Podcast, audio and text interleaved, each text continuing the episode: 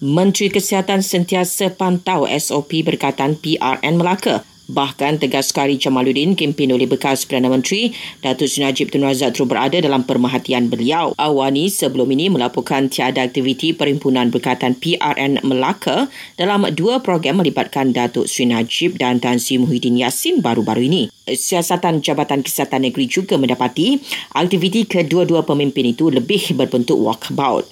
Namun, kedua-dua program itu tetap dikenakan kompaun kerana penganjur gagal memastikan pematuhan penjarakan fizik fizikal. Untuk rekod PRN Melaka diadakan dalam norma baru iaitu penganjuran ceramah, syarahan dan kempen secara fizikal adalah tidak dibenarkan. Pembuangan undi akan berlangsung Sabtu ini. Uh, terpulang kepada SPR untuk melonggarkan SOP pada hari mengundi PRN Melaka Sabtu ini. Pelonggaran yang dimaksudkan Menteri Kanan Pertahanan itu termasuklah membenarkan penyokong membawa bendera parti seperti kebiasaan. Namun tegas Datuk Sri Syamuddin Tun Husin penting untuk setiap parti memastikan semua SOP dipatuhi bagi elak sebarang risiko jangkitan COVID-19.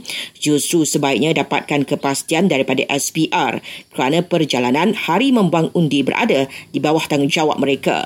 Eh, PRN Melaka diadakan dalam norma baru yang mana penganjuran ceramah, syarahan dan kempen secara fizikal tidak dibenarkan.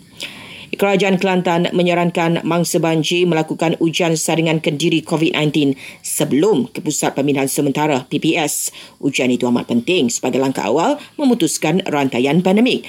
Bagaimanapun ujian saringan termasuk pemeriksaan suhu akan tetap dilakukan sebaik saja mangsa banjir tiba di PPS.